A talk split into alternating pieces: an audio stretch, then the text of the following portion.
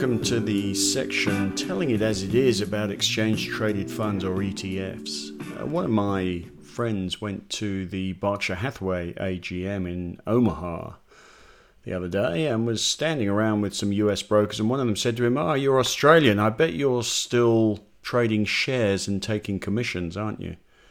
And of course he was. And the point the American was trying to make was that in the US, the whole broking industry sees trading individual shares as a sort of old fashioned way of handling the stock market. It is so 1980s or 1990s, not really 2020 because it's a lot of hassle and exchange traded funds have caught on with the younger generations in Australia, not so much with the older ones. A lot of self directed retirees still trade their own shares and trade individual shares.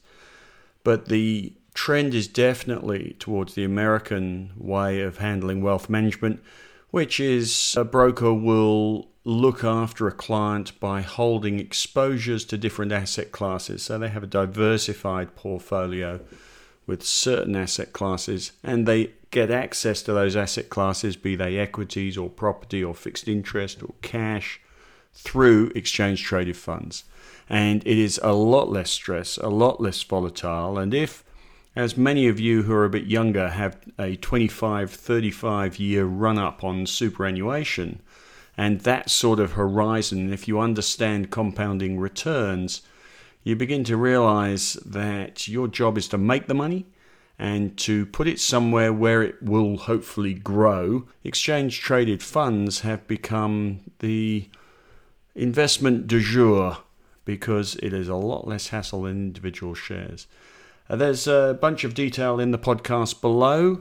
Uh, that is me telling it as it is about exchange traded funds, which ones are the best. There's a good website that the ASX populates, which has a lot of details on exchange traded funds and other exchange traded products. There's a link to that below. We also have the Marcus Today ETF spreadsheet, which you need to open before you listen to the podcast. That's also below on a link. Open that, start the podcast, and learn about exchange traded funds. Enjoy.